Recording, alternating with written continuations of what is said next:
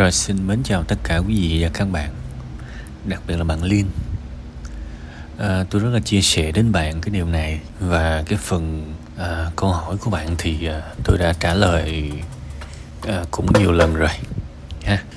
Tôi tôi rất là hy vọng là bạn đã đọc được cái phần à, tâm sự đó rồi. À, và bạn cũng đã có cái phần giải pháp của bạn rồi luôn ha.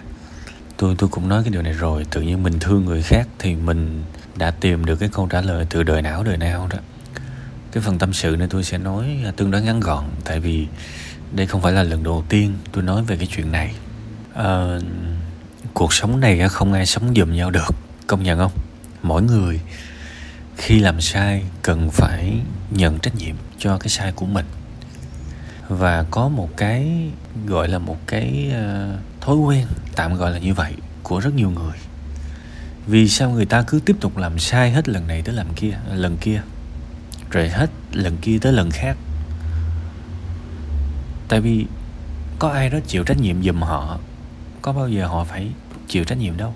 Nên tôi nghĩ là dù thương hay không thương thì ờ, mình cũng phải để cái người gây ra nhận trách nhiệm.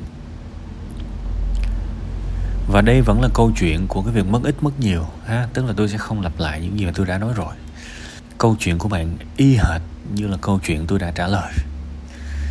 Nó giống một trăm phần trăm luôn, nên là riêng cái phần này tôi sẽ thu ngắn gọn và tôi muốn nói với bạn là tôi rất đồng cảm và tôi chia sẻ đến bạn những cái vấn đề, những cảm xúc mà bạn gặp phải.